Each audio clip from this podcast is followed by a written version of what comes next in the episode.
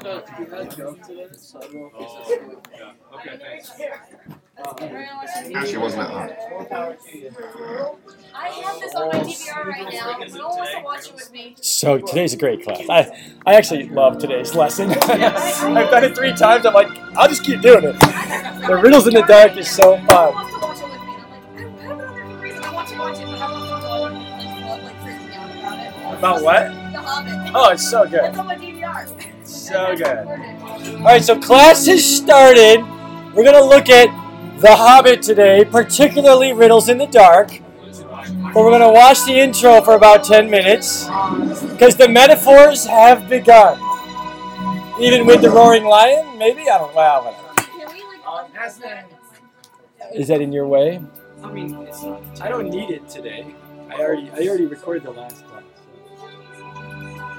Here, push the lid down. The top thing, the little flap on the top, top, top. There, go, push it forward. Yeah, Mr. D, you guys my. All right, so start taking notes, even. But new workbook, page 131. Old dear workbook, page 140. Hobbit notes. Good stuff. You asked me once if I had told you everything there was to know. About I love this. Well, yeah, not Well, I can honestly say I have told you the truth. I may not have told you all of it. That's a great line.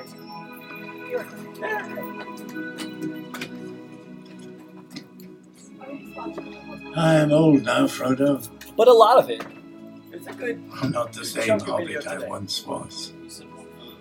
Yeah, so the new workbook 131, old work workbook 140. It is time for you to know what really happened. By the way, I have the owl quill. If anybody wants to use It it, began long ago. In a land far away to the east, the like of which you will not find in the world today. just like Bilbo.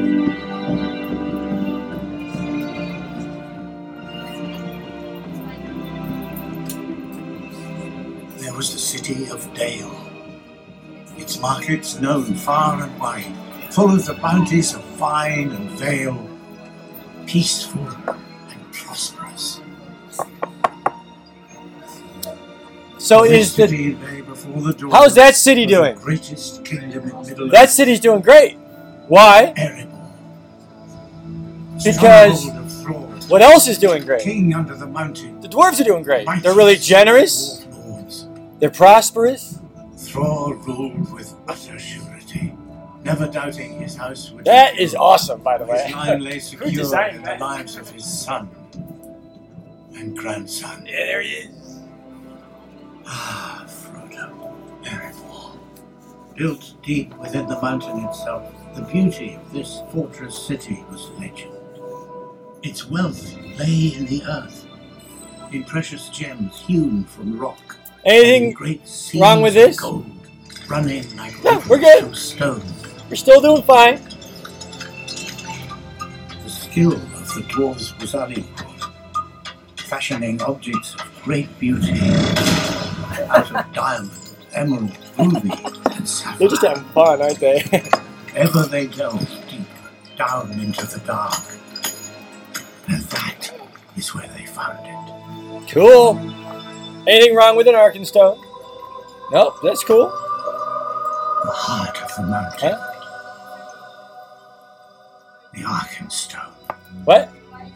Thror named there it the with it? king's jewel. He took it as a sign, a sign that his right to rule was divine. I want you to play. All You're would pay homage to him, even the great elven king, Thranduil. But Well, what's gonna happen here in a couple minutes? plenty were not Who shows up? Slowly Okay. the days turned sour, Uh oh, now is there something and the wrong? watchful nights closed in.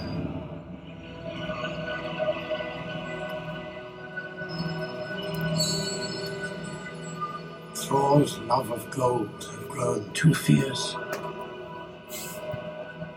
A sickness had begun to grow within him. is there something wrong now? so is the gold bad? No. Is having a lot of gold bad? No. Is having the Arkenstone bad? What happened? He loved the gold, right? Versus people or using the gold. He loved it as an end versus what? A means to an end. See what's going on there? So things start going south pretty fast. Um, I want you to write on your notes. So somewhere in a note page, everybody get a pen or pencil. You should have a workbook in front of you. I will wait. I mean, go on. We got extra ones up here. You should have a workbook in front of you with a pen or pen out to take notes. All right, we got extras right here. Who needs an extra? There you go. All right. Uh, either 131 or 140. All right. You don't have to take them in the actual workbook. That's fine, right? That's beautiful. Yeah, that journal. Take them in a journal then. Take some notes. Tolkien wrote a really, really famous criticism. So actually, you don't have to be in the workbook if you're going to take notes, notes in your notebook. Really famous piece of criticism called "The Monsters and the Critics," and it, it's super famous. Like it's one of those where uh, changed the course of literary studies. Not too shabby, right? Um, and Tolkien's a Beowulf scholar. Some of you know the Beowulf story. Yeah. You got the uh, Hrothgar, King of the Danes, in his mead hall, and they're singing praise and worship songs to the Creator. How are we doing? Good. Then they're getting drunk afterwards. How are we doing? Not so good. So after your worship night at the Whitechapel, you know, I wouldn't recommend this. Um, but they get drunk, and they're hungover. They keep doing this over and over, and eventually the demon monster that lives in the march Marsh, aka Grendel, is so frustrated that he attacks them. Well, they can't fight back because they're what? Hung over. They're drunk, so they can't fight. Hmm. And then there's Grendel's mom later, and then there's a dragon later in the story. And it's interesting, Tolkien noticed each time that the monsters in the story would represent hopes and fears. Dragon's powerful, but we're also scared of it, right? Grendel's powerful, but we're scared of it. So it represents our hopes and fears. But here's the key line from the Monsters and the Critic is that it's also in on fairy stories as well. Is that monsters reveal and attack our weaknesses. monsters reveal and attack our weaknesses, right? And so he noticed that Grendel would attack when they were hungover, which reveals what? Their weakness. Nothing wrong with mead. Too much mead, though, we've got a problem, right? Well, the hero, we need a hero? Beowulf comes in, and guess what? He can rip Grendel's arms off because he's not drunk, because he's awake, because he's got courage. He's not a coward. So our hero can kill the monster because he doesn't have those weaknesses which it's exploiting. Are we tracking there? Go Tolkien. And the, the, what made this so powerful is we realized that's not just Beowulf, that's what? That's stories. All the stories with monsters and bad guys, that's what they do. Look at Superman with kryptonite, right? And so you start realizing, like, that's how this works. That's how stories work. That's how monsters work. And even more so when all those stories are written so well, those stories point to what story? Our story. So let's let this roll a little bit. When does the dragon show up? Not when they have lots of gold, not when they're generous, not when they have the Arkenstone. When does the dragon show up?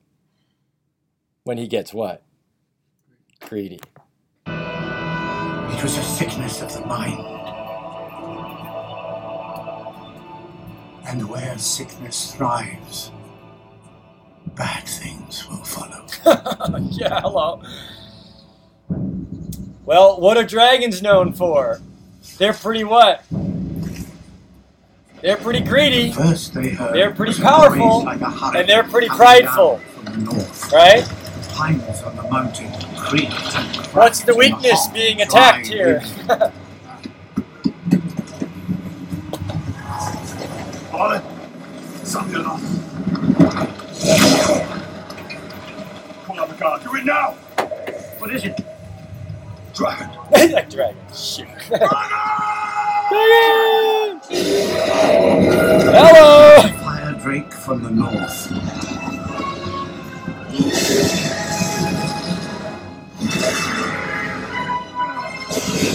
Smaug.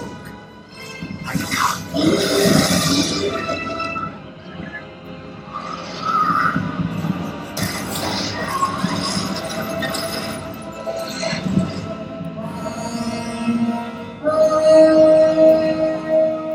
Get the shofar.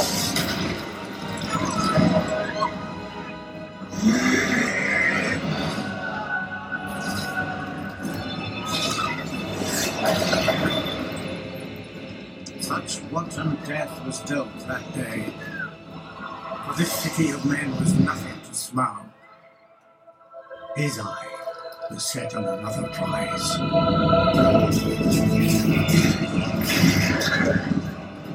Dragons covered gold with a dark and fierce desire. Just like Grandpa.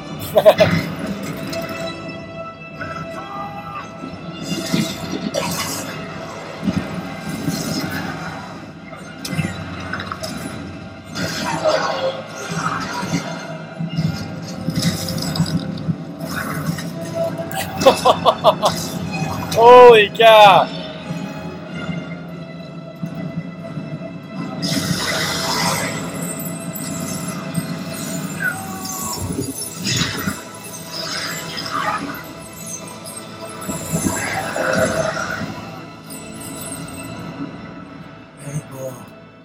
Was lost.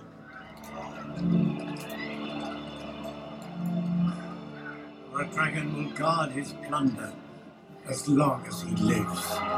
As long as he's alive.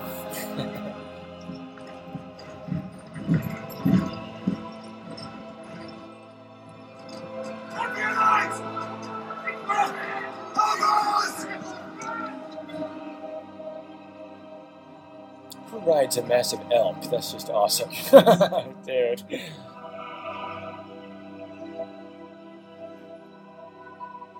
Thranduil would not risk the lives of his kin against the wrath of the dragon. No help came from the elves that day, nor any day since. Ouch. Robbed of their homeland, the dwarves of Erebor wandered the wilderness. A once mighty people brought low. The young dwarf prince took work where he could find it, laboring in the villages of men. But always he remembered the mountain smoke beneath the moon, the trees like torches blazing bright, for he had seen dragon fire in the sky, and a city turned to ash. And he never forgave, and he never forgot. Oh man. It's quite an intro. That, my dear don't worry, I'll play some more. Just hang on, hang on. But what actually, Gandalf's gonna jump in the story here and encourage Bilbo to go do what? Huh? Go on an adventure to do what? Kill that thing? Are you kidding me? Yeah, actually, no. It's why don't you leave your cushy, cozy hobbit hole, go kill a dragon, and reclaim what? Treasure. Now we know that's what the story is about, and some of you even know the overarching metaphor and know the connections. But you know what? For the sake of class, something to consider, right? The adventure here is to leave your comfortability, leave your hobbit hole, which is that bad? Not in the slightest. That's beautiful, good stuff. But to go do it to kill a dragon, to reclaim a kingdom, to reclaim treasure, and actually for Thorin to reclaim his identity. Is that a worthy adventure? I was sitting watching a, ch- a uh, watching a sermon at a church, and the pastor was speaking on a topic, not mentioning Hobbit at all, but Mr. D is like Hobbit, right? But she's she was amazing because she's like, you know what? What's the treasure in the kingdom of God? Well, what is most valuable and most precious to God? Yeah, people. people, right? And she actually said, definitely people. How about kids? He loves new life. Jesus loves children. Let the children come. He even says you should be thinking like a kid when it comes to the kingdom of God. So Jesus loves children. She said, How many children? God's treasure has been stolen by the enemy. And we got to go do what? Get them back. Go reclaim the treasure of these kids who've been trapped in sex trafficking, right? Or abandoned as orphans, who are trapped under the dragon of poverty. Anybody want to go kill the dragon of poverty and get some of this treasure back? You see the metaphor? Right? For them, it's the actual lizard thing. we got to kill, they got to kill that to get a big heap of gold. Well, what are we called into doing? To go kill this dragon, to go kill a dragon out there who's captured treasure, kingdom treasure. And Some of it might actually even be literal kingdom money that Satan has grabbed and he's using for his kingdom. What? Who's got all the gold? Our God, right? We're going to let Satan get that stuff back? Let alone storytelling, let alone children, let alone all these things that are good and perfect gifts that Satan has stolen, and we get to do what? Steal it back, right? Cool metaphor.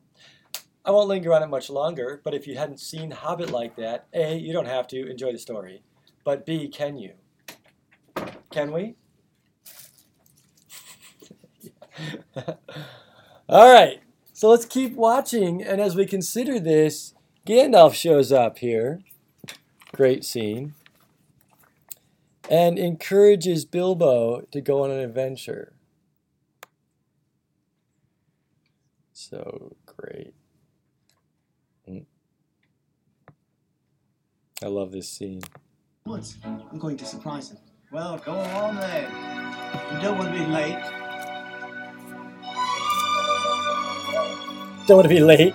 He doesn't approve of being late. Not that I ever was. In those days, I was always on time.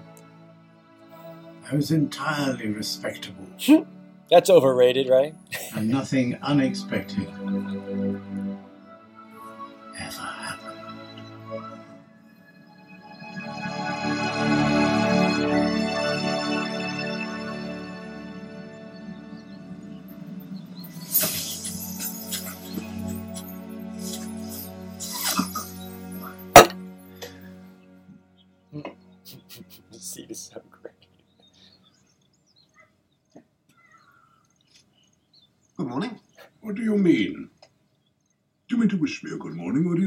it is a good morning whether I want it or not? Or perhaps you mean to say that you feel good on this particular morning?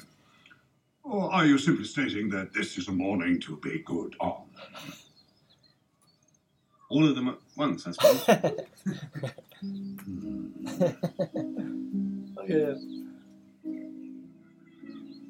Can I help you? That remains to be seen. I love I'm it. looking for someone to share in an adventure. All right. Look at him. An adventure? Now, I don't imagine anyone west of Bree would have much interest in adventures. Nasty, disturbing, uncomfortable things. Make you late for dinner. Mm. Mm.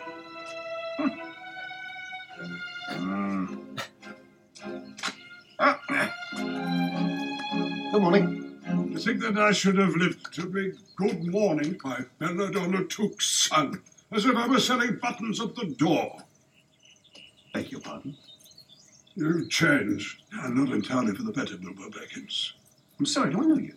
But you know my name, although you don't remember I belong to it. I'm Gandalf.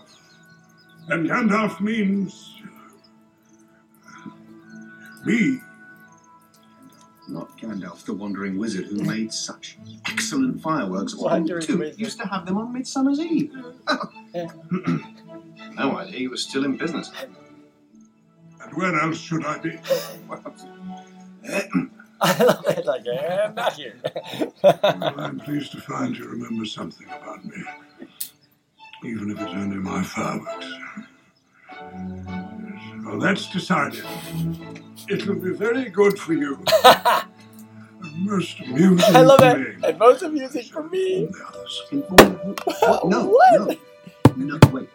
We do not want any adventures here. Thank you. Not today. No, I suggest you try over the hill or across the water. Good morning. Uh,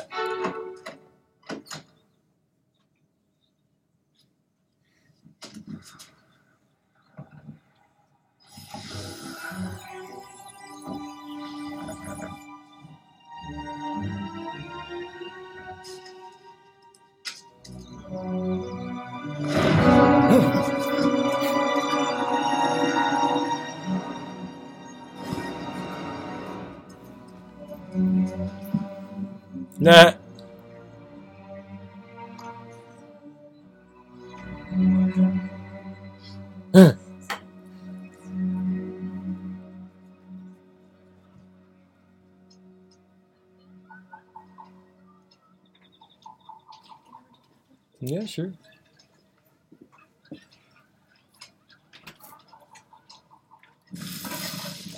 I love that. Just like Gollum, he likes what?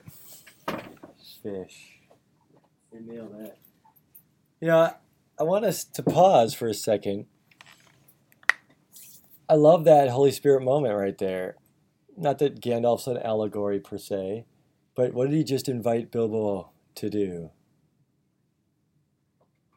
Yeah, he's like, "You want to go on an adventure?" He's like, "Yeah, well, we're gonna we're gonna give you a chance." And what what I'd hate for you to do right now, and I use the word hate, I would hate for you to have sit in a Bible class and leave thinking, "Well, if I don't go on an adventure, then I must not be saved." You missed it. Not doing that at all. You're saved by what? Grace and belief right? Yet, what does Jesus do with all the disciples? Hey, Matthew. Hey, Nathaniel. Hey, Bartholomew. Hey, Peter, James, and John. You want to what? Sorry to interrupt. Yeah. Can I borrow a sword? Sure. The what? A video that these boys are filming. Yeah. Scott Schrader's outside getting a sword. Really? Right here. What are you gonna do with it? Um, we're just gonna not any fighting or anything. We just gonna hold it. You're just gonna hold it? I don't know. Okay. Hi everyone. Go. Hey, someone say what is hi. this class? Philosophy? Yeah. Yay. What are we learning about?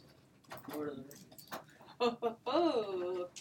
Oh, oh wow. This is like a sword sword. Well, isn't that what you wanted? No, He delivers. Don't hurt anybody. Thank you, Matt. Where do they you just pop it in inside when they're done? Just throw it in. No. Okay. Thanks for letting us intro.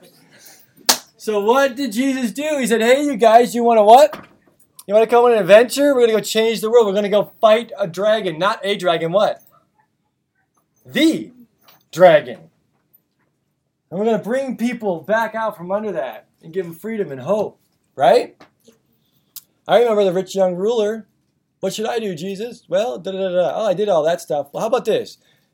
Go sell your stuff and come on and a big old adventure. Come and follow me. And he's like, I uh, uh, follow God in the flesh and make history and right change the world, or go hang out with my stuff.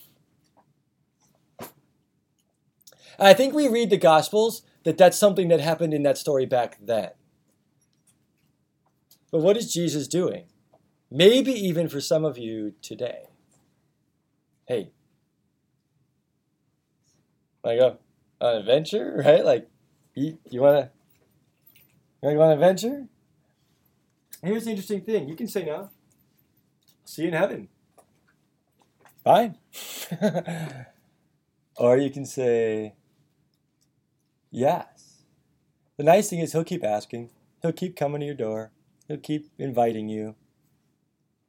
He's a God of second, third, fourth, hundredth chances. Just I hope at some point you'll say yes to that adventure. Because I don't want you to what?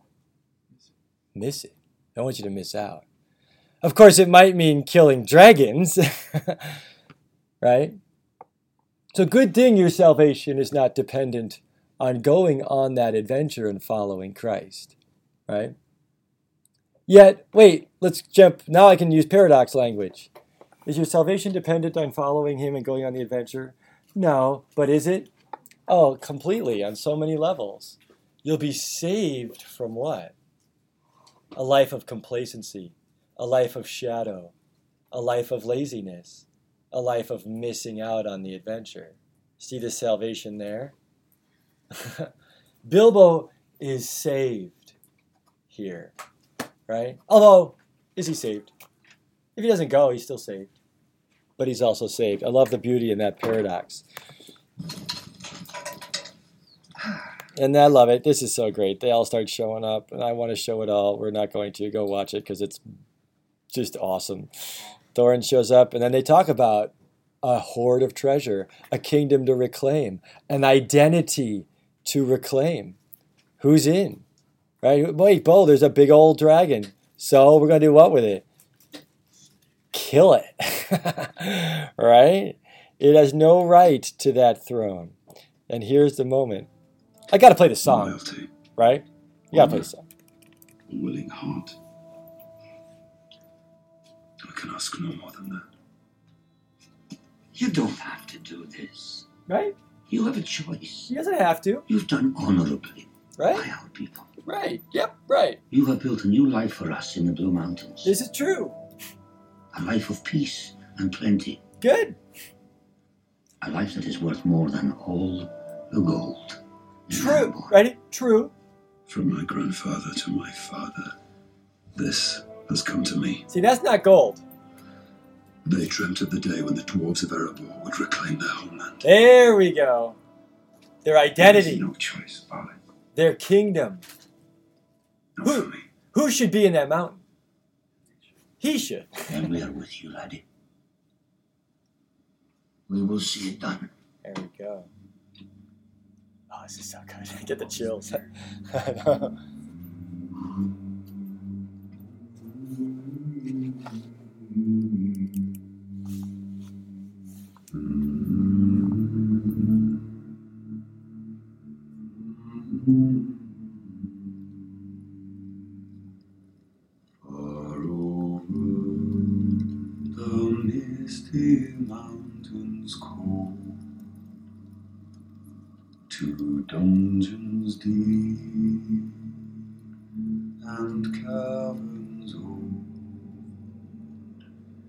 we must away ere break of day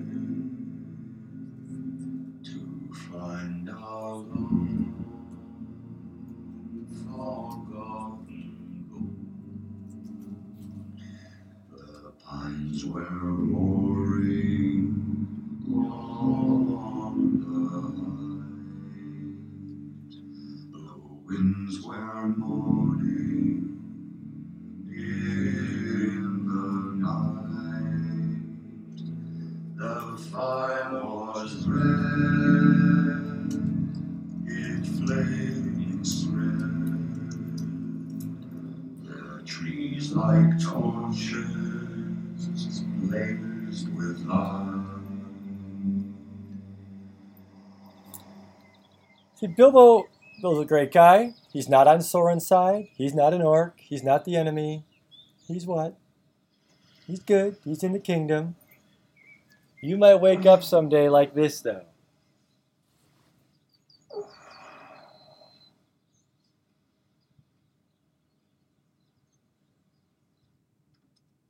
Relieved that they left, that Jesus backed off, walked away. I don't have to go on that crazy adventure.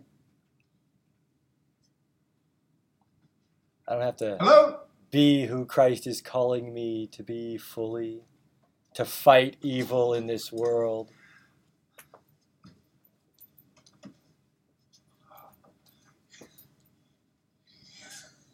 Yeah, good.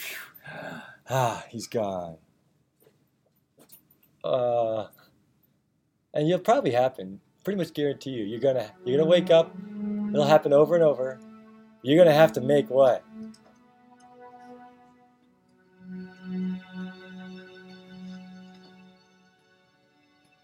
And by the way, it's a real decision. you don't have to go. You don't have to go fight dragons and trolls.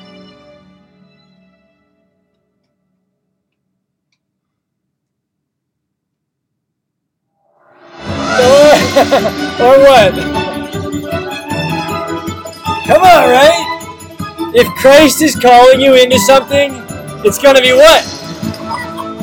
You don't want to miss it, right? You don't want to miss it. And you could. We do. People miss it.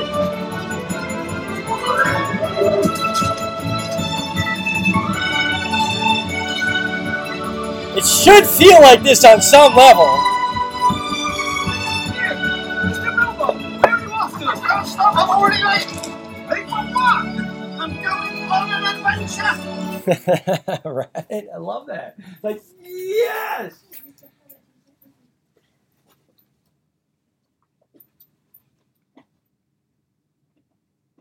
Know, I, that's my long intro to class today. It's really its own lesson. Don't miss it. I mean, anywhere I go to teach this class, if they will not let me teach this stuff at the end, I'm not going to teach it at the school. It's essential. It's an essential part of the curriculum. Because if we do worldview, great. How's Christian theism? Actually, stacks up pretty well, doesn't it? And then we look at where Christianity and the Great Divorce and Orthodoxy and realize actually this Christian story makes a lot of sense. So much so that when we piece it all back together with paradox and grace and truth, that it, it, it makes it's the stuff. It might be the real deal. Actually, what do we find out? It is. This is the way to go. And actually, it's not just a way, it's not just a philosophy, it's not just a Christian religion, it's a what? It's what's even more than a lifestyle. This truth is it's it's it's a lifestyle in relationship with the truth. It's not just the truth, it's a being. Sweet. And we can stop there. I can't. We can't stop there. This is unit five. This is the last part. It's not just being in a relationship with the truth, or the truth is a being. Because that being will save you, right? Good? We saved? Great. And then what does he do?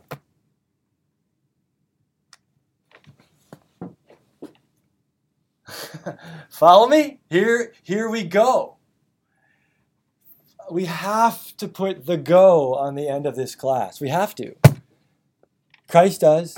He's always inviting us into adventure. Lewis calls it further up and further in, right? And it's going to be different for each of us. But will he call all of us on a mighty adventure to bring his kingdom in in a powerful way, to fight the dragon here on earth? Not just a metaphor dragon, but what? like the dragon, right? Scary stuff? Yeah, ask Paul how that went. hey, Paul, I want you to, be, you know, bring the gospel to the Gentiles. Okay. yeah, hello, read the book of Acts. That was an adventure, right? Peter, build my church, feed my sheep. Sure. What? They're all trying to kill me. Yeah, let's go. right? Yeah, here we go. Like, what's you want to fight poverty, take on sex trafficking? Who wants to take down the porn industry?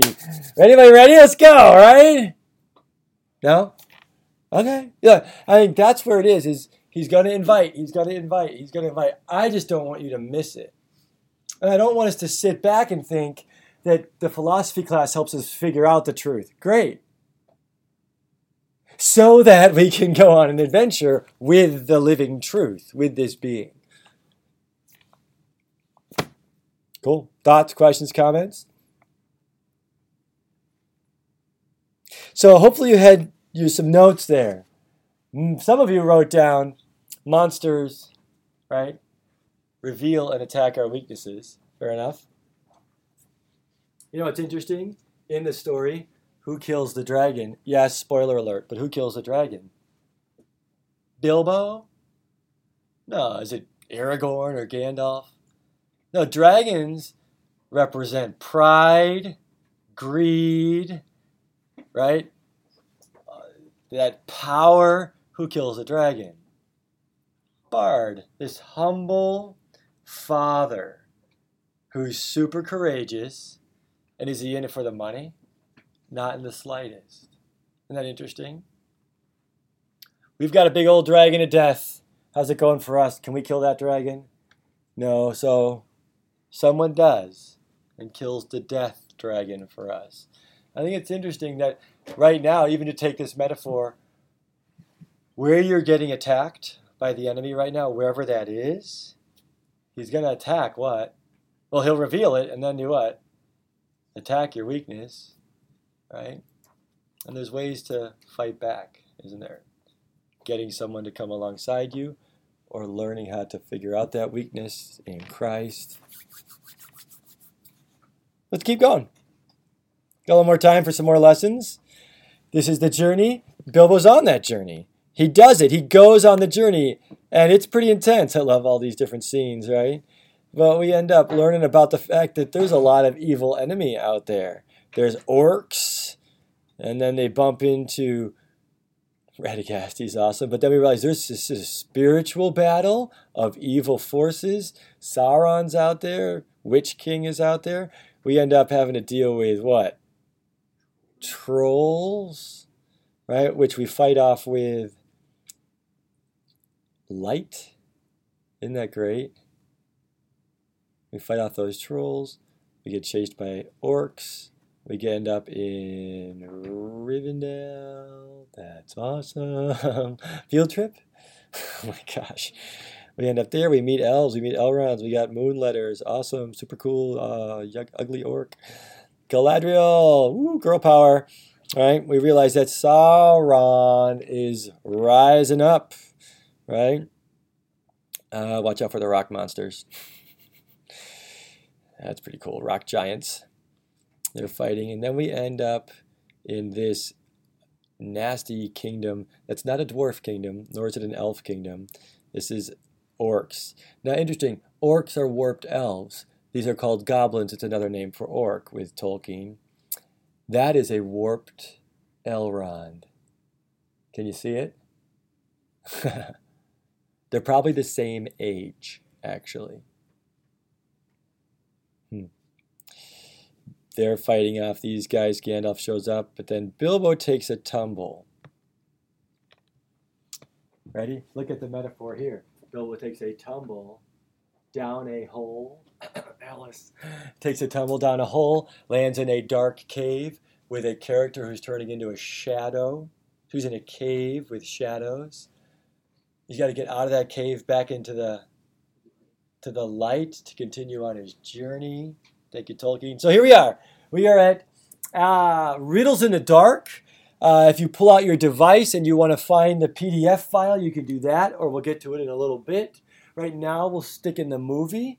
Uh, but I want you to take your, your notes, and we got some notes here. There's a note page for you to take some notes on. And you should find the page, page 131, 140. All right, it'll say Riddles in the Dark, and it should say Symbols, Metaphors, Paradoxes, Myth, and Biblical Allusion. Now let's look at some of this stuff. And uh, we use Silmarillion to talk about it. We just used the opening of the Hobbit, Hobbit to talk about metaphor and overarching metaphors and how we can make meaning out of these mythical stories. So I want to start handing it off. Some of you already know these tools. You're brilliant with them. Have a nice day. Hopefully, we'll get a little better here, right? Some of us just don't think this way.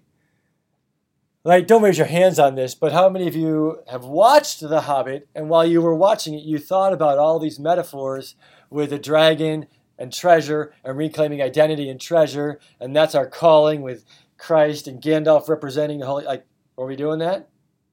If you were, bless you, that's awesome. If you weren't, that's why we're doing this right now. And by the way, do you have to watch those movies or read these books this way?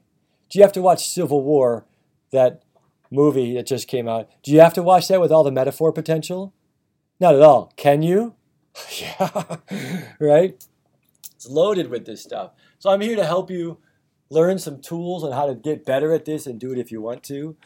Part of it, though, is all great stories point to the true great stories. And so learning how to do this is going to be something that can help you when you read the book of Acts and when you're on your journey. Go team. All right, let's take some notes. Um, and I want you to just write down uh, some things that we're going to process here. We're going to look at the notes, look at some of these tools on this whole metaphor concept, and then we're going to watch Riddles in the Dark, this scene, and I want you to use the tools to see what you can find. We'll stop it, we'll talk about it afterwards, and then we'll probably listen to a little bit of Tolkien audio at the end. We'll have him read it to us, which is super cool. All right, it's great to have his voice in the whole thing. All right, most of you know these tools, but let's just real quick as we move forward and we look at stories like this or movies like this. What's a symbol? All right, I guess that's probably rhetorical because we all know the beautiful vague definition, which is the best definition, is its symbol is something that represents something else, right? So jot it down. It's something that represents something else. Here's the key. A lot of people accuse we literature teachers of reading into things, right? Um, and you know what? I don't do that. I don't want my students to read into anything. We don't want to add anything, just like we don't want to add to Scripture. That's not healthy to do, right? At the same time, if it's in Scripture, if it's in the story, can we pull it out? Unearth it like it's gold and treasure that's buried? Definitely. Um, so one of these tools that an author can use is symbols. They're all over Scripture. They're all over great stories like this, right? But here's the key many of us don't understand this principle of public and private symbols. So jot that down public and private. Public symbol. If I put this on the board, two green lines, that's something that can represent something else. In math class, what can it represent? Plus sign, XY axis, right? Go to a hunting thing and it's like the crosshairs. Yeah? On a map, what could it represent? Compass, north, south, east, west. So that little that little thing can represent all those other things, right? I go to a church in Ireland and I see green one of these on the wall. Well, what did that represent? What is it? Put a circle around it, especially. What is it? Well, maybe we don't know. A cross? right? So if we put a circle around this right here, what do these two little lines represent? Cross. Now, that's what we would call a private Christian symbol. Okay? If you're a Christian and you see a cross, does that mean anything special? yeah. What does the cross represent? Forgiveness, salvation of humankind is a big deal, right? But here's the key if you're not a Christian and you look at a cross, you know that that represents something for Christians, but for you, it's just a what? A T. right? There you go. So, public symbol, does it represent addition? Does it represent north, south, east, west? Yes? Yeah, over here, it also can represent salvation. Fair enough? So, when I'm reading Tolkien, I know Tolkien's a Christian author with Christian themes, and Frodo and Sam get to the crossroads right outside of Mordor, and they have to make a huge decision about saving Middle Earth. Am I allowed to go there? Come on, am I? Yeah, do you have to? No, but am I allowed to? Oh, yeah, totally. Right? Uh, my daughter was drawing a picture of the ocean after we went to the beach, and she put a bunch of these in the ocean. What's this? It's a fish. Is that a symbol for a fish? Yeah. Now, when I was at Oxford in the market, I was walking down the market. I wanted to get some lunch, and I saw this. That's not a chocolate chip cookie. That's a potato. I saw this and this. I literally did. I saw. I wish I had taken a picture. I saw that on a sign. What was I going in there to get? Fish and chips, right? Not Christians, but on all the half the minivans in Wheaton, and we see this on there. Do all those moms like, you know, fish? We love fish. Is that what that is? No. What is that? It's a private Christian symbol, and actually, back in the day when it started, it was truly private. It was a secret symbol for Christians. I will make you fishers of men, right? So fish can be a symbol for Christians. Guess what Gollum likes to eat? What's his favorite thing to eat? Fish. Oh, and by the way, the description of Gollum, he prowls around in the dark looking for things to devour. I think there's a verse about an enemy in our story who prowls around like a roaring lion looking to devour us. Right? Whoa. Guess what he likes to eat? Well, you guys like, oh, well, that just Tolkien just picked fish to pick fish. No, no, no. He could have picked squirrels, grubs, birds, anything. What's his favorite thing to eat, though? Fish. I mean, Christians. I mean, fish, right? Isn't it interesting to consider the symbols there? Now, do you have to read this way? No. But is fish truly a private Christian symbol? Oh, yeah. Now, for Christians, if we see a crescent moon with a star, is that a symbol for us? No, but if you're Islam, is it? Yeah, totally. Whenever they see a crescent moon in a story, ding, ding, ding, right? They're going to be looking for that stuff. And for them, it's a symbol, especially if it's an author from that religion or worldview. Tracking? So, everybody, you got your pen, pencil, got your notes, ready, set, go. Burst out. Let's see if you can do better than the other classes. Right? Who's got some uh, Christian symbols? Yes, I'm going to bribe you. What are Christian symbols we can look at for in the Lord of the Rings? Cross. Hmm? Cross, good. Fish, okay, good. Sword, where was that? Sword, good. Bread and wine, good. Gate, okay, good. Straight and narrow, nice job. What else can we do? Treasure, good. Huh? Tomb, empty tomb, even better. What else? Oh, come on, how many symbols are in the Bible? Lion, lamb, rainbow, right? Water, ark. Come on, what else? Journey is huge. Go on a journey, right? What else? Light and dark, nice. Resurrection, nice. Oh, yeah. There we go. All right. Rest. See, shalom could be a really good symbol. All right. How are we doing? Are, could all of these be in there? Yeah, you guys, a big one, you guys. This is huge. You got to write it down. Ephesians 6, armor of God. Are those symbols in the Bible? Yeah, belt of truth. Hello. Right, but sword? The sword of the Spirit is the word of God. So anytime I see a sword in Lord of the Rings, can I make that symbolic connection? Oh, totally. And by the way, all the orc swords are what? Bent and broken and chipped and notched. And Aragorn's sword got stepped on by the bad guys, so it's what? Broken sword that we're going to do what? Reforge and put back together to kill the enemy? Come on, right? Like, ah, flaming arrows. Like that. You don't have to do it this way. I'm just teaching you that you're allowed to. You'll see in a couple of pages in the workbook and in the preface to The Lord of the Rings, Tolkien says so himself that he wants us to use applicability to make meaning out of the story. he says, That's why I wrote the story, so that we would do this. Yeah. Like you said, like a similar thing for like like Civil War, for example. Like, can you like like Tolkien did that intending that? Yeah. Isn't it considered reading it if it was not intended? No, because if it's there, is it there? But then you're just like you're just oh, there's a fish that's this. And it's But if and ready, sometimes it fits, sometimes it doesn't. If it fits and it's there, then that's the tool of it, right? Because can the Holy Spirit work through people without them realizing it to convey truth for His kingdom? then can't you find it in like any movies and then it's not like unique? Well, it is unique because some some authors are much better at it than others. Why are we looking at Shakespeare?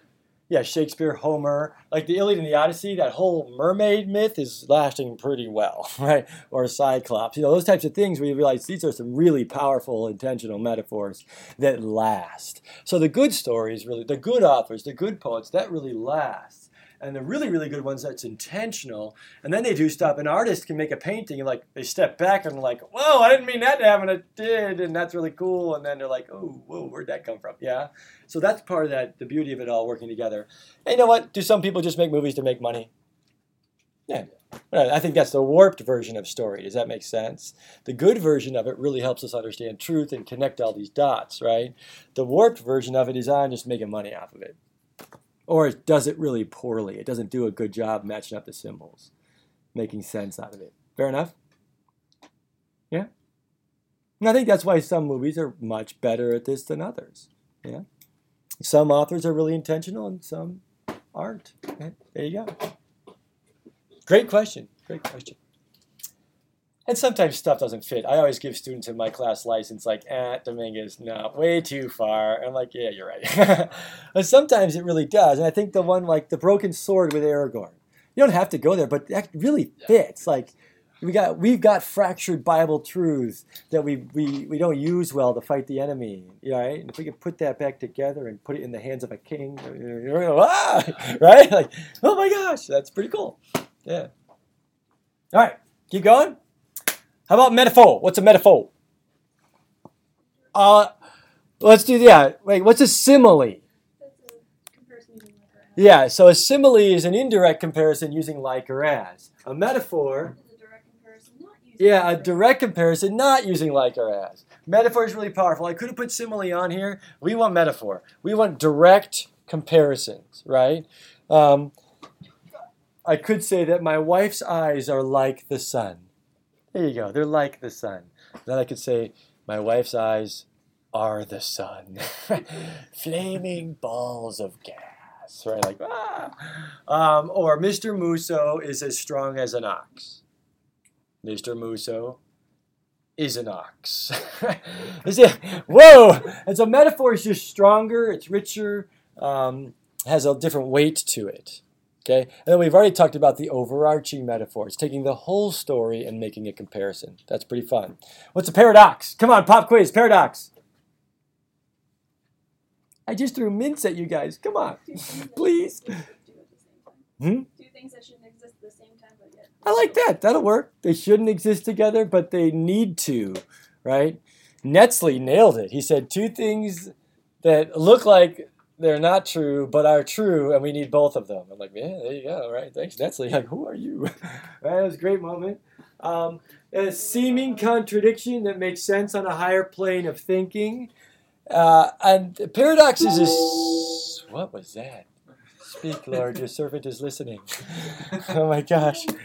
Right? Um, paradox is essential. We already hit it in this class.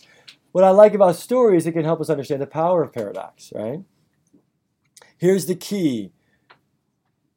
I don't want you to graduate Wheaton Academy without understanding paradox.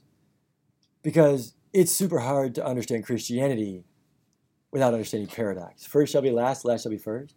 Yeah, die to live. What the heck, right? Lose your life to save it. Virgins giving birth. We have free will, but we're predestined. Ah! ah! Like, if you can't wrap your head around paradox, it's going to be really tricky. All right, mythical elements and biblical allusions are kind of the same thing, but not really, but kind of. So, writing mythical, I want you to write this down. I've said it a ton. Connect the dot in the notes. Myth is all stories, all great stories is the best way to say this. Point to what? The true great story. Does that make sense? That's what we were just dialoguing about. Some are some do this better than others, right? right? But the really, really good ones are like, yeah, that's me, that's my life, that's my story, and it really helps us understand that. And interestingly, the true story that we're in is a beautiful mythical fantasy story. That's the real one, the Bible story, the Book of Acts, especially for us, right? Go team. Now, biblical connection is when stuff directly points to Scripture. We see scenes in Scripture, themes of redemption in Scripture, or even just straight up verses, right? Someone will you know, be a rooster crowing in the movie, and then someone will deny somebody. Like, oh my gosh, look at that. You know, like it connects. Yeah, fair enough. So, plenty of Scripture. We already hit that one with Gandalf's quote Frodo, you got to use your strength, heart, and wits. And we're supposed to use to love the Lord our God with all our heart, soul, and mind. Like, uh, wait, that's a verse, you know? Exactly. Galadriel said, Do not let your hearts be troubled. That's what Jesus says to the disciples, right? Like, what? So we're going to find some of that biblical connection. In a story like this, are they there? Oh, man, they're all over the place. I think that's where some of them are really intentional. And there's going to be a lot of authors who just the Bible's so much in them that they're just writing it and it just happens. And then these people read it in later, like, oh, there it is, there it is, there it is, there it is. You know, so that's another part of it. Okay, we got some tools. Yeah? Let's watch this scene. I want you guys to look for some of these tools. So as we watch the scene with the riddles in the dark, look for some symbols, some metaphors, definitely paradoxes, riddles, all right? And then also look for some of these overarching metaphors and mythical elements. Let me give you guys, I'll throw you a bone here to start it out. I'd love for you to jot this one down. But Riddles in the Dark, this is one of Tolkien's favorite chapters that he ever wrote. We have some evidence of that. We'll, we'll get into the dark here. Look at this. Bilbo finds himself in a cave with a creature who's turning into a shadow. And in order to continue on with his life in the light and be on his journey, he needs to what? Get out of the cave. Sounds like first lesson in class, Allegory of the Cave. Does that make sense? And so, did Tolkien basically write Allegory of the Cave here? Yeah, for fifth, sixth, seventh graders, right? It's kind of cool. Look at a little taste. So, my seven year old twins, when I read them The Hobbit, they got a little taste of Allegory of the Cave there, right? And philosophy teacher dad talks about a little bit, you know, plant a seed. But is it there? I'm not reading into that like there's a dude in the cave with a creature turning into a shadow, right? And he needs to get out, right? Well, let's go further because allegory, the cave, and this story point to what story? The true story. Maybe even directly. The title of this chapter is Riddles in the Dark. You will see later that Bilbo needs to answer riddles to save him from being eaten. he needs to answer riddles so you can get out of the dark into the light. You can look it up. In the Gospels, the disciples say over and over and over again, Jesus, why do you talk in parables? Why do you talk in parables? And actually, there are three moments, two very specific moments, where it's not the word parable, it's the word riddle the translation has the word riddle. Why do you talk in riddles? It even says, from this point on in his ministry, he only spoke to them in parables, riddles. Well, look what happens here. If you're not able to answer, to understand Jesus' riddles, you'll remain where? In the dark. If you can answer Jesus' riddles, you come out of darkness into light. And Jesus says, He who has ears, let him hear. Right? Now, don't get me wrong here. Is salvation a riddle? No. Believe, saved. So is salvation a riddle? No, so I want to ask you this question. I want you to actually, in the middle of it, this is where we're going after this little clip. I'm going to specifically ask you, why? They asked Jesus, why do you talk in riddles? Yeah, why? When was the last time you heard, heard a sermon not on what riddles or parables Jesus spoke, but on why he spoke in riddles? Why is he doing it? It's not for salvation. Riddles aren't salvation. The parables aren't about if you can figure out the parable, you'll be saved.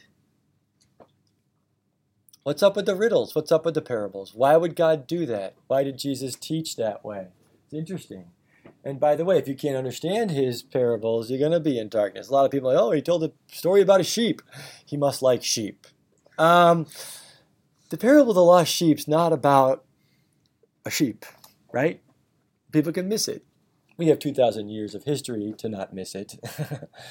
but I think back then, a lot of people were like, what is he talking about? Seeds and coins and sheep and lost sons? Like, what is up with this guy? Yeah? All right, so let's watch this look for some of these things. But in case you just missed it, we just took this children's story and compared it to philosophy, Allegory of the Cave, and then to the Gospels. Understanding riddles that go from darkness to light and connecting that with Jesus and his parables. All right, so here we go. There's a little bit of violence at the beginning here with an orc getting killed. But try to sit in it. What can even that represent? Uh, nasty.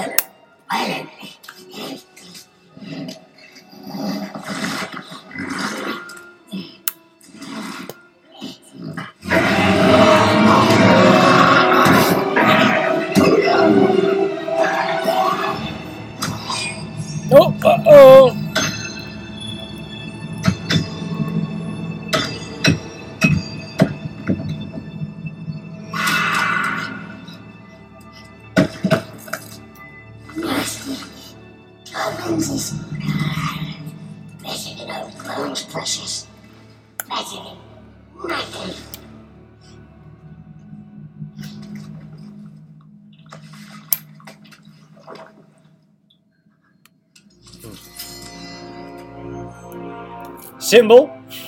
Got a couple one too. What's the ring represent? What's the sword?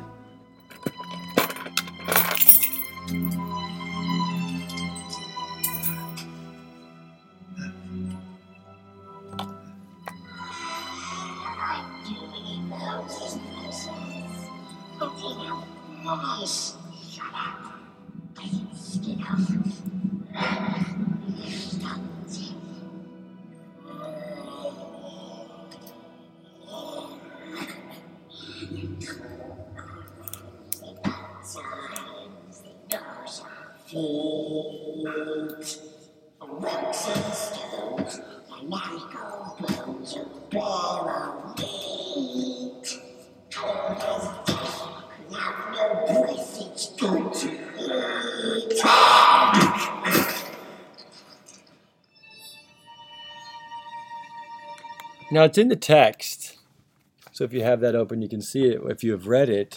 But it's interesting to see what Peter Jackson does here visually. It, Elrond in the movie just said that that sword glows when evil's around, when the enemy is around. So the orc just died, so it stopped what? Glowing. So what does that make Gollum? He's not evil and he's not the enemy. So that's a really clever way to do that. It's interesting. Yeah, go ahead. I thought that the sword only glowed when there was orcs around, not necessarily. Well, okay, well then at least he's not a what? He's not an orc. He's not an orc, but actually, is he evil? He's a what? But he's kind of an evil. His behavior is evil. He's a what, you guys? He's a hobbit, right? Isn't that interesting? His identity is a hobbit, so he's a hobbit who has evil behavior, right? Yeah. Isn't interesting? To process it out. Uh, but he's definitely not an orc, right? Definitely not an orc. And that's, I think Jackson's separating those two for the viewer to know that Gollum's not that type of evil, at least. Yeah? Interesting.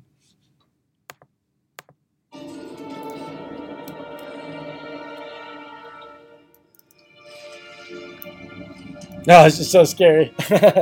ah.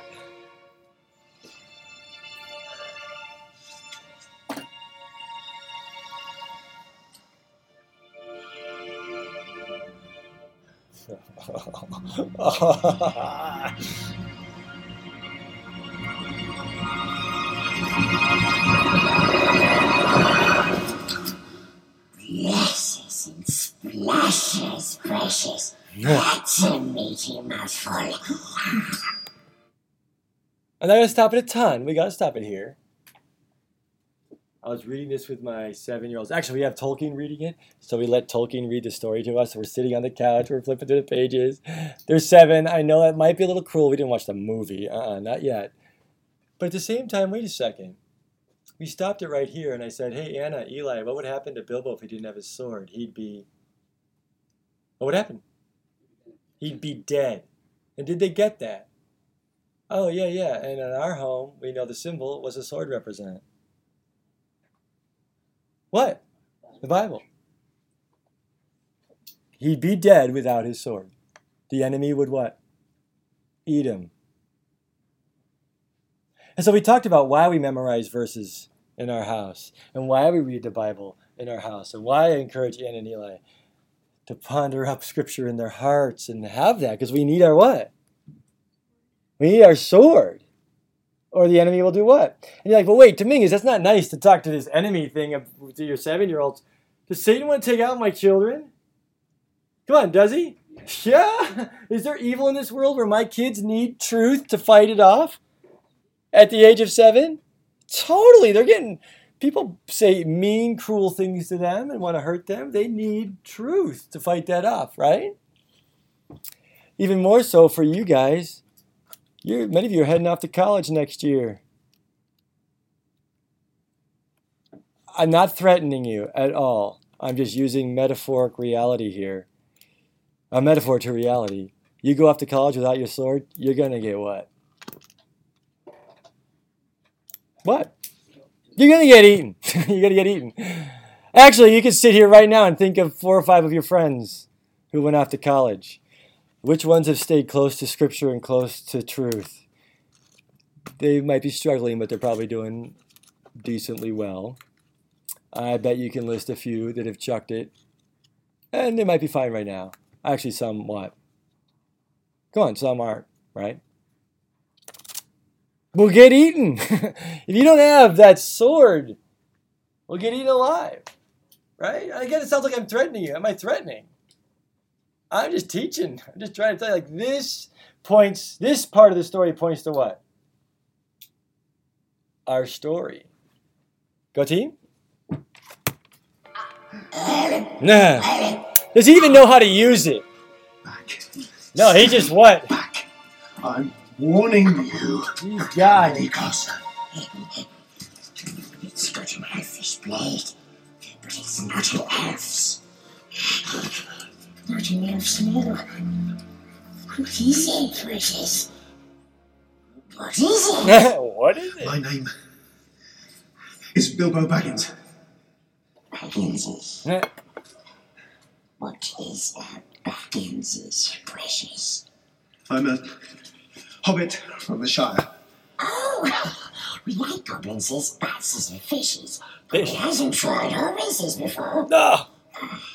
He's soft. Oh my gosh. Juicy. No, no, keep, keep, keep your distance. I'll use this if I have to. I don't want any trouble. You understand? Just show me the way to get out of here, and I'll be on my way. Wow. Is it lost? Yes, yes, and I want to get Symbol? Metaphor? As soon as. He's what? We knows. We know safe paths for hobbitses. Safe paths in the dark. Shut up. I didn't say anything. He wasn't talking to you. well, yes, we, we was precious. We So was. good.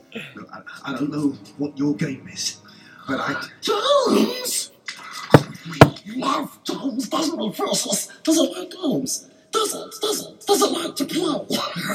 What the heck? Maybe. You said you still have it, right? You must play a game, right? what has roots as nobody sees is taller than trees. Up, up, up it goes, and it never grows. The mountain. Yes. Oh, let's have another one. Yes, do, do it again. Do, do it again. I ask us. No, no more riddles. Him off. Finish now. Got it. Got it. No, no, no. I, I want to play. I do. I want to play. I Like to play. you are very good at this. Ah, nice compliment. Why don't we have a game of riddles? Yes, just, just, just you and me. He's like, yeah. Just, just, just us. Yes. Yes. And, and, and if I win, you show me the way out. Yes. Yes. Yes, move. And if it loses, what then? If it loses, precious, then we eat it. what? If it loses, we eat it whole. Ah,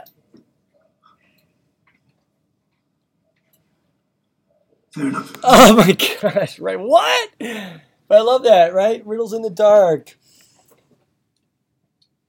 Couple things. You're gonna hear me say this a whole bunch. Does he even know how to use his sword?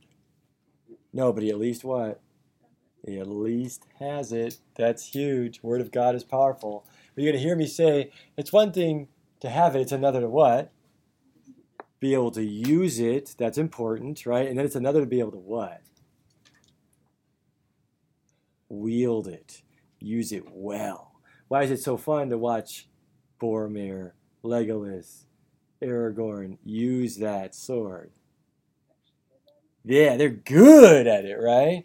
I think some of us don't even have our Bibles. and some of us have them. We don't know what to do with it. And some of us are okay at it. I'd love for you to get what? Really good at it, right? It's a big difference. But here's the other thing. Yeah, go ahead. Does Gollum even know what he is? Does he know he's a hobbit? I think so. I wonder. It's a great question. He might have lost touch with it. I gotta fix that. He might have lost touch with his identity, right? Notice how in Lord of the Rings, Frodo is kind and loving and compassionate day after day after day with good, healthy boundaries, and he starts remembering. Gollum starts remembering who he is, right? Isn't interesting? Goes from Gollum to Smeagol, right? Hmm. Powerful, isn't it? Metaphor there. Now look at this one now. 1 Peter 3.15, always be prepared. I wasn't. Went off to Oxford, chatting with that professor about grace. How in the world could grace be that strong to save people who live a life of sin? No way. Was I ready for that? Could I answer that riddle? No, it almost ate me alive. I'm still here, so I didn't die, at least physically. right? But some of you are still stuck in some of these riddles. How can a loving God allow evil? Is that a riddle that we have to deal with in the dark here?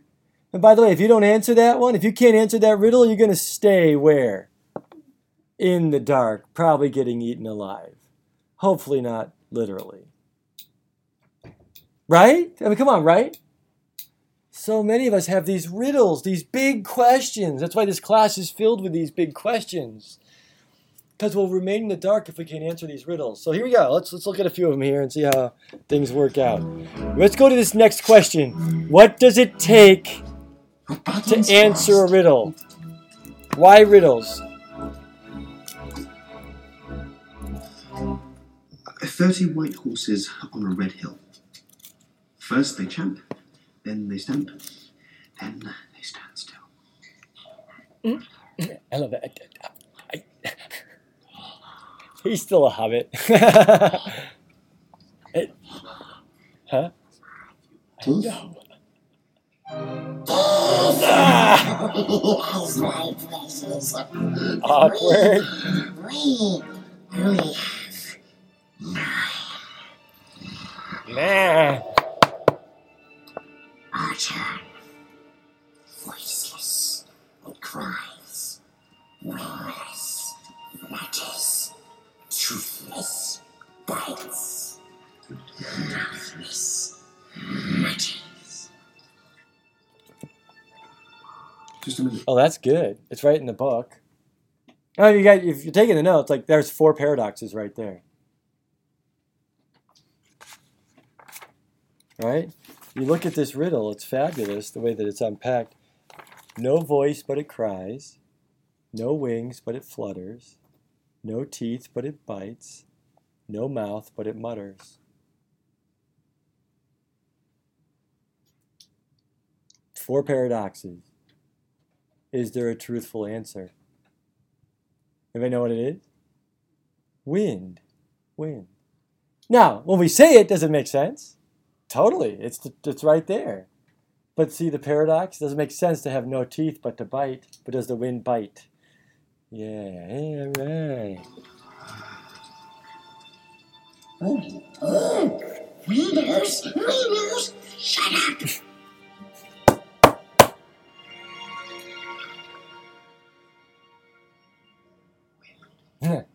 It's wind.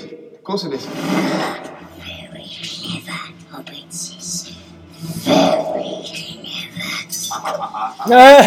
Without hinges, key, or or lid, yet golden treasure inside is hid.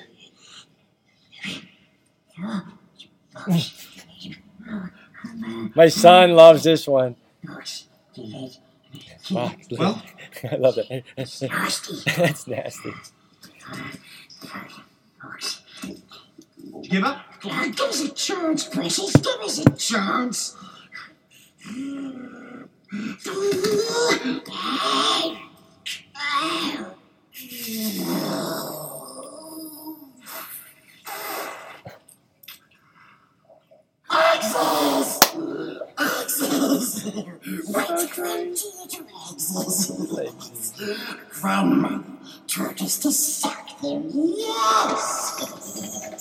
Okay, now, and Tolkien chooses certain riddles for this story. Look at this next one.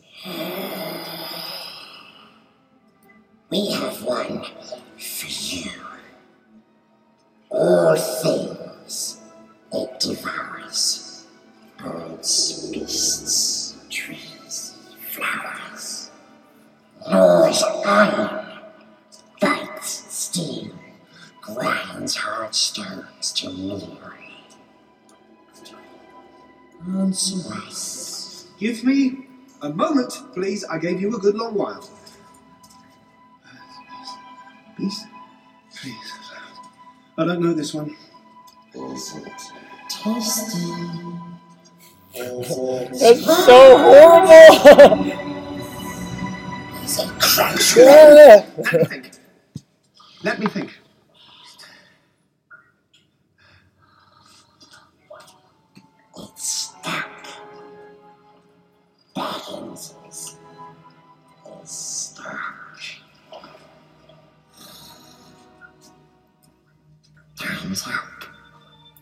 Ah,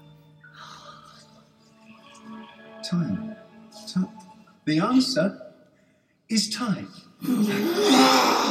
All right. Okay. We'll watch some more stuff later. Let's just pause and do this lesson. So you need a blank page or a page where you can take notes. It doesn't have to be fully blank, but a place where you can take notes. I want you to write down as many of these things as possible. Because let's go into this whole concept of riddle. Why riddles? Why parables? Why it kept saying, Jesus, why do you talk in riddles? Well, ready? Let's set the stage. Let's look at what Tolkien's doing here. How about this? A lot of you are excited to have your block day over and to go home at 3 o'clock. Ready? If you can't answer this next riddle, you aren't allowed to leave my room. There we go. Now, I know you, you know I'm joking, but that's not even the scene, is it? What would I be saying if we were really in the scene? If you can't answer this riddle, you what? You die. You're like, that's ridiculous, Dominguez. Okay, although interestingly, in our world, if you can't figure out these paradoxical truths, what's going to happen in here? There's going to be death, right? Okay, so ready? Until I am measured, I am not known. Yet how you miss me when I have flown. Now don't yell it out if you know it. Who's got it? Great, we'll lock the door. You guys aren't going home. That's cool. There we go. Wait, what do you want me to do? Say what? Huh? Say it again. So, what does it take to answer a riddle? What do you got to be doing? Yeah. What does Jesus want you to do? Exactly. Why is he talking riddles? How many times does he say what? He who has ears. Yeah. Are people listening? 2,000 years later, are people listening? What kind of followers does he want? What kind of disciples does Jesus want? They're listening and they're doing what? Some of us didn't even hear it. Paying attention. Guys, I said I said the rest of your day depended on it. Were you paying attention? I mean, what if your life depended on it? Were you listening? Okay. Again, why is Jesus talking in riddles? What does it take? Now, we're not talking about salvation. We're talking about what kind of followers does he want? What kind of disciples does he want? Well, he wants ones that at least do what? Pay attention and listen. What else does it take to answer a riddle?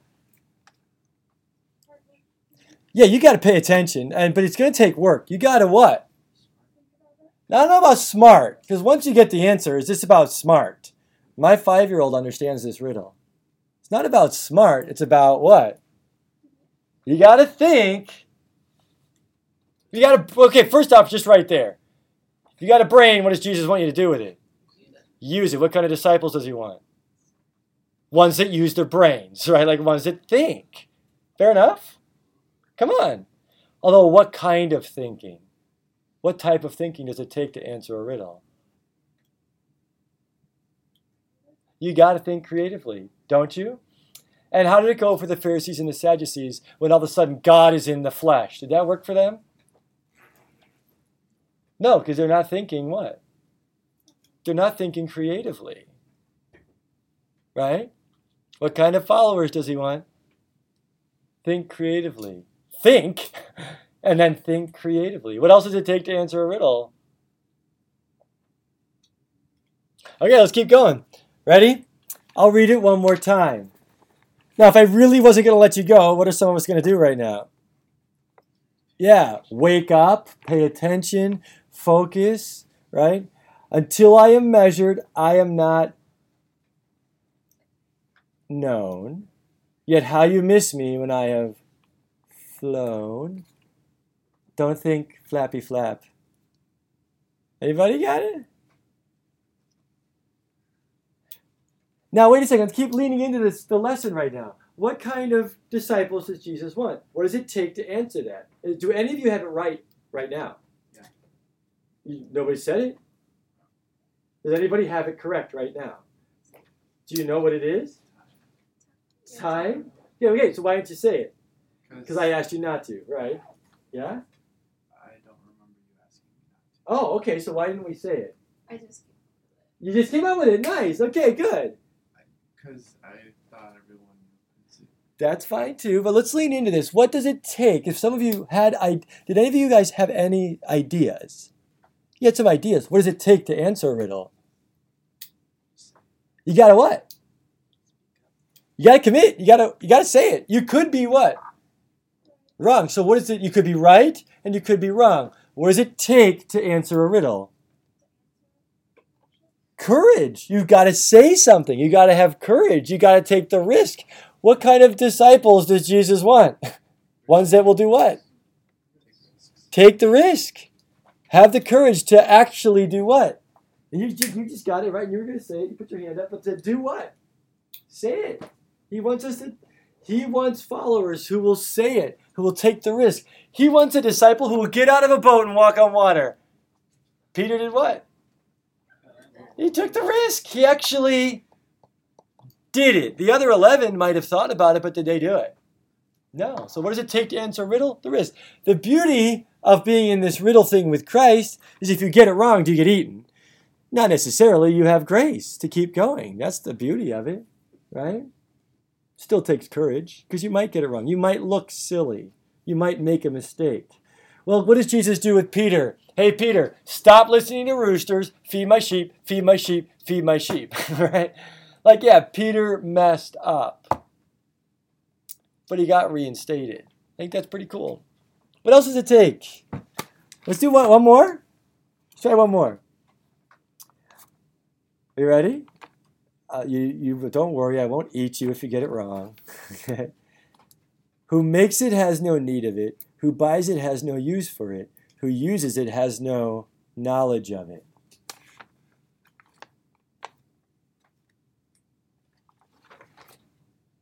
Do you know it? Did, did you know it before? Yeah. Okay, what's he ready? Wait. Does prior knowledge help? Wouldn't it be nice to go to college with some prior knowledge? yeah, there's nothing wrong with prior knowledge. It helps. It could prior knowledge could do what? Uh, Save you. It could save you and your friend. Yay for prior knowledge. nothing wrong with that. Now, if you don't know it, what does it take? You don't want to just blurt something out. You want to do what? Patient. What kind of followers does he want? Patient, but not too patient, right? Think creatively, work together. What's the answer? coffin. It's a coffin. So some of you knew that. So now listen to it. And this is where you said smart. I appreciate that. On some level, Jesus wants people to use their brains and be as smart as they can be. But also, look at this. He who makes it has no need of it. Coffin. He who buys it has no use for it. Coffin. And he who uses it has no knowledge of it. Coffin. Does it fit? Did my seven year olds understand that when I read it to them? So, Jesus, like, do you have to be smart to understand the paradoxical truths? No. The beauty of a riddle, though, is once you know it, you what? You know it. So that's another thing. Why did Jesus talk in riddles? Do you guys remember the story of the prodigal son? Yeah, because it sticks. Lost sheep, lost coin, mustard seed, treasure buried in a field. We know this stuff because it sticks. And if we could figure out those riddles, makes sense, doesn't it? For some of you, you don't have to answer this one. We got a really hard riddle in the dark. Why does a loving God allow evil? Anybody? Maybe a little closer to that one? Yeah? Are we saved by grace? Yeah? So do we have to do anything? Do any work? Yeah? I mean, no? Or like, what do we do with grace and works? What do we do with free will predestination? These are paradoxes. They're riddles, but can we find satisfactory answers? Can they make sense? Other thought? Yeah. It almost makes it sound like like you make it seem like in order to be like become closer to God, you have to like think deeply. Not think deeply, think what? How come the Pharisees and the Sadducees were not close to God when he was standing right in front of them?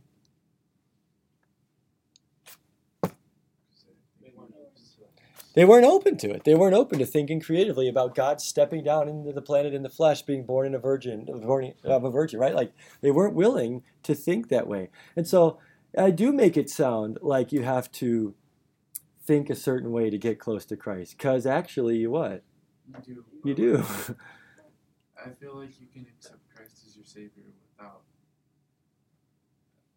going like deep into intellectual ideas. I'm not talking about intellectual ideas.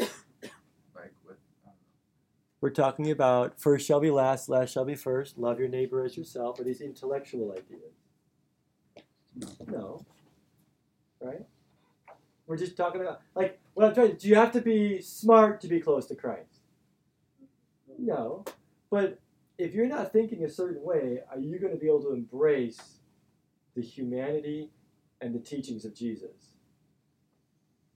Is it going to work?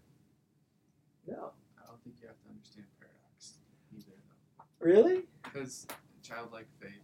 Totally. Uh, but wait, child children understand paradox. They're actually really good at it. Maybe that's why he said we should have childlike faith. Maybe. They just accept it. They don't. Of course. See, now I, I wonder, maybe I'm wrong. I, I'm wondering if you're concerned that I'm comparing this to being saved and going to heaven to be with Jesus forever. I'm not doing that. What I'm trying to say is if we're going to understand who Christ is and they understand the kingdom of God, Jesus invited people on a journey to get to know him and to bring in his kingdom, to be a disciple, right? And the question that I'm focusing on is why would he speak in riddles? Now, he also spoke in a sermon, so he did that, which is fine. But why the riddles?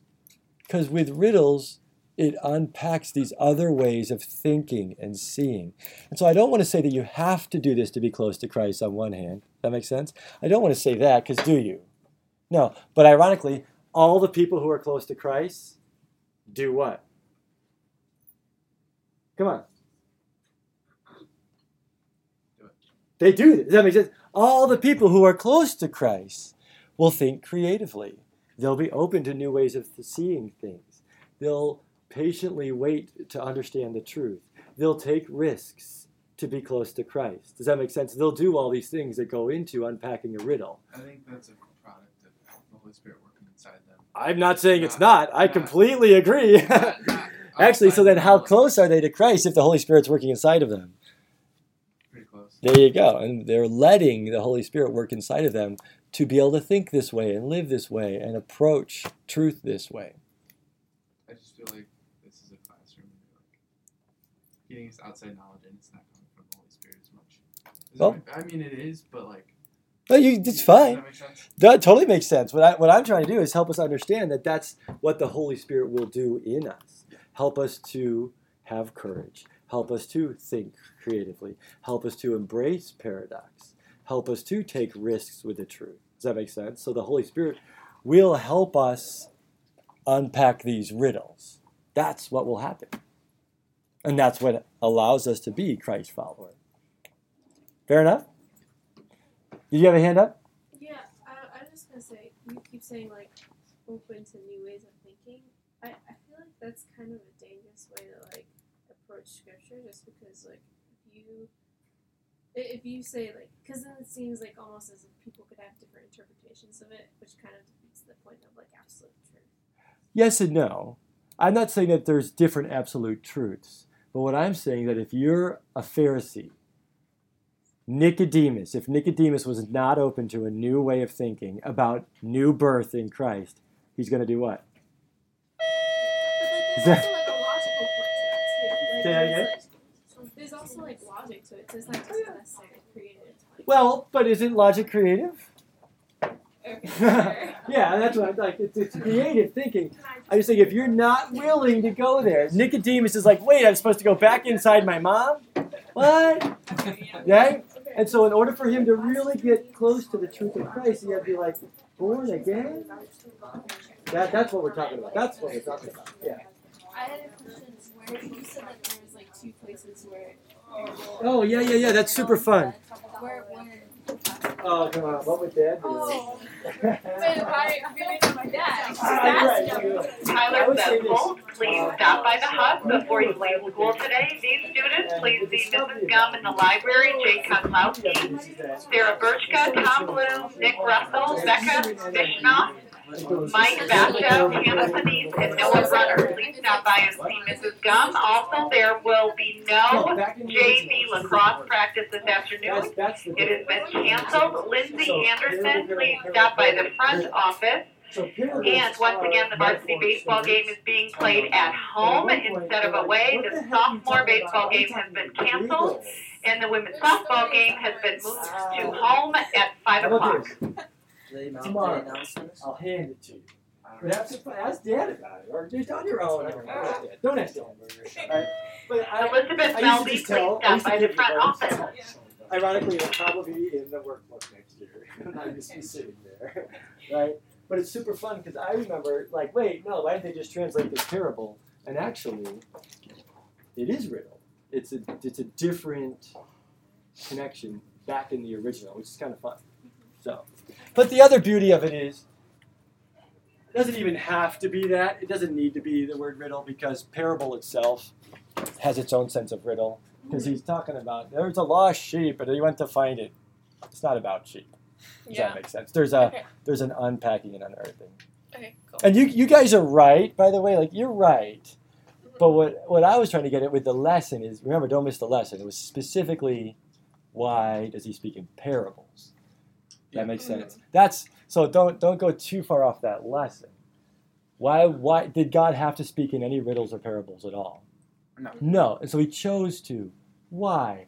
To awaken this stuff in us. Does that make sense? And if we don't have that awakened, Why does that always happen? if we don't have that awakened, we're going to miss out on some of this understanding of the paradoxical truth and of the mystery of Christ and of the relational side of things and of the creative thinking that comes along with that. We'll miss out on it. So he chose to speak in it to wake that stuff up. Well, who wakes it up? Holy Spirit wakes it up. Yeah? All right. Okay. Cheers. See you guys. Was? Good What was- pushback. That was really good pushback. What I was trying to say is like, with paradox, I don't think you can ever understand it. Fully. No, you just can't. have to accept it. Exactly. Then No, but that's the beauty of it. is You don't have to understand it fully. You can't understand it fully. You do need to accept it. But it's going to be so hard to get close to Christ if you can't accept paradoxes. Christ is a paradox. He's 100% man and 100% God. God is a paradox. God's a paradox. So see what I was getting at? It's like Yeah, you were. I think it was a little like, but you don't have to understand this stuff to be close to Christ. Well, actually, it's going to be hard to be close to Christ without You understanding it. yeah. Exactly, and I think that's its own. yeah, woo! All right. There you go. See ya. See ya. I like that time. I know it was super fun with this shirt. It's an awesome shirt. Ah, let me here one sec. Let me do this. Let me uh, hit pause on the recording.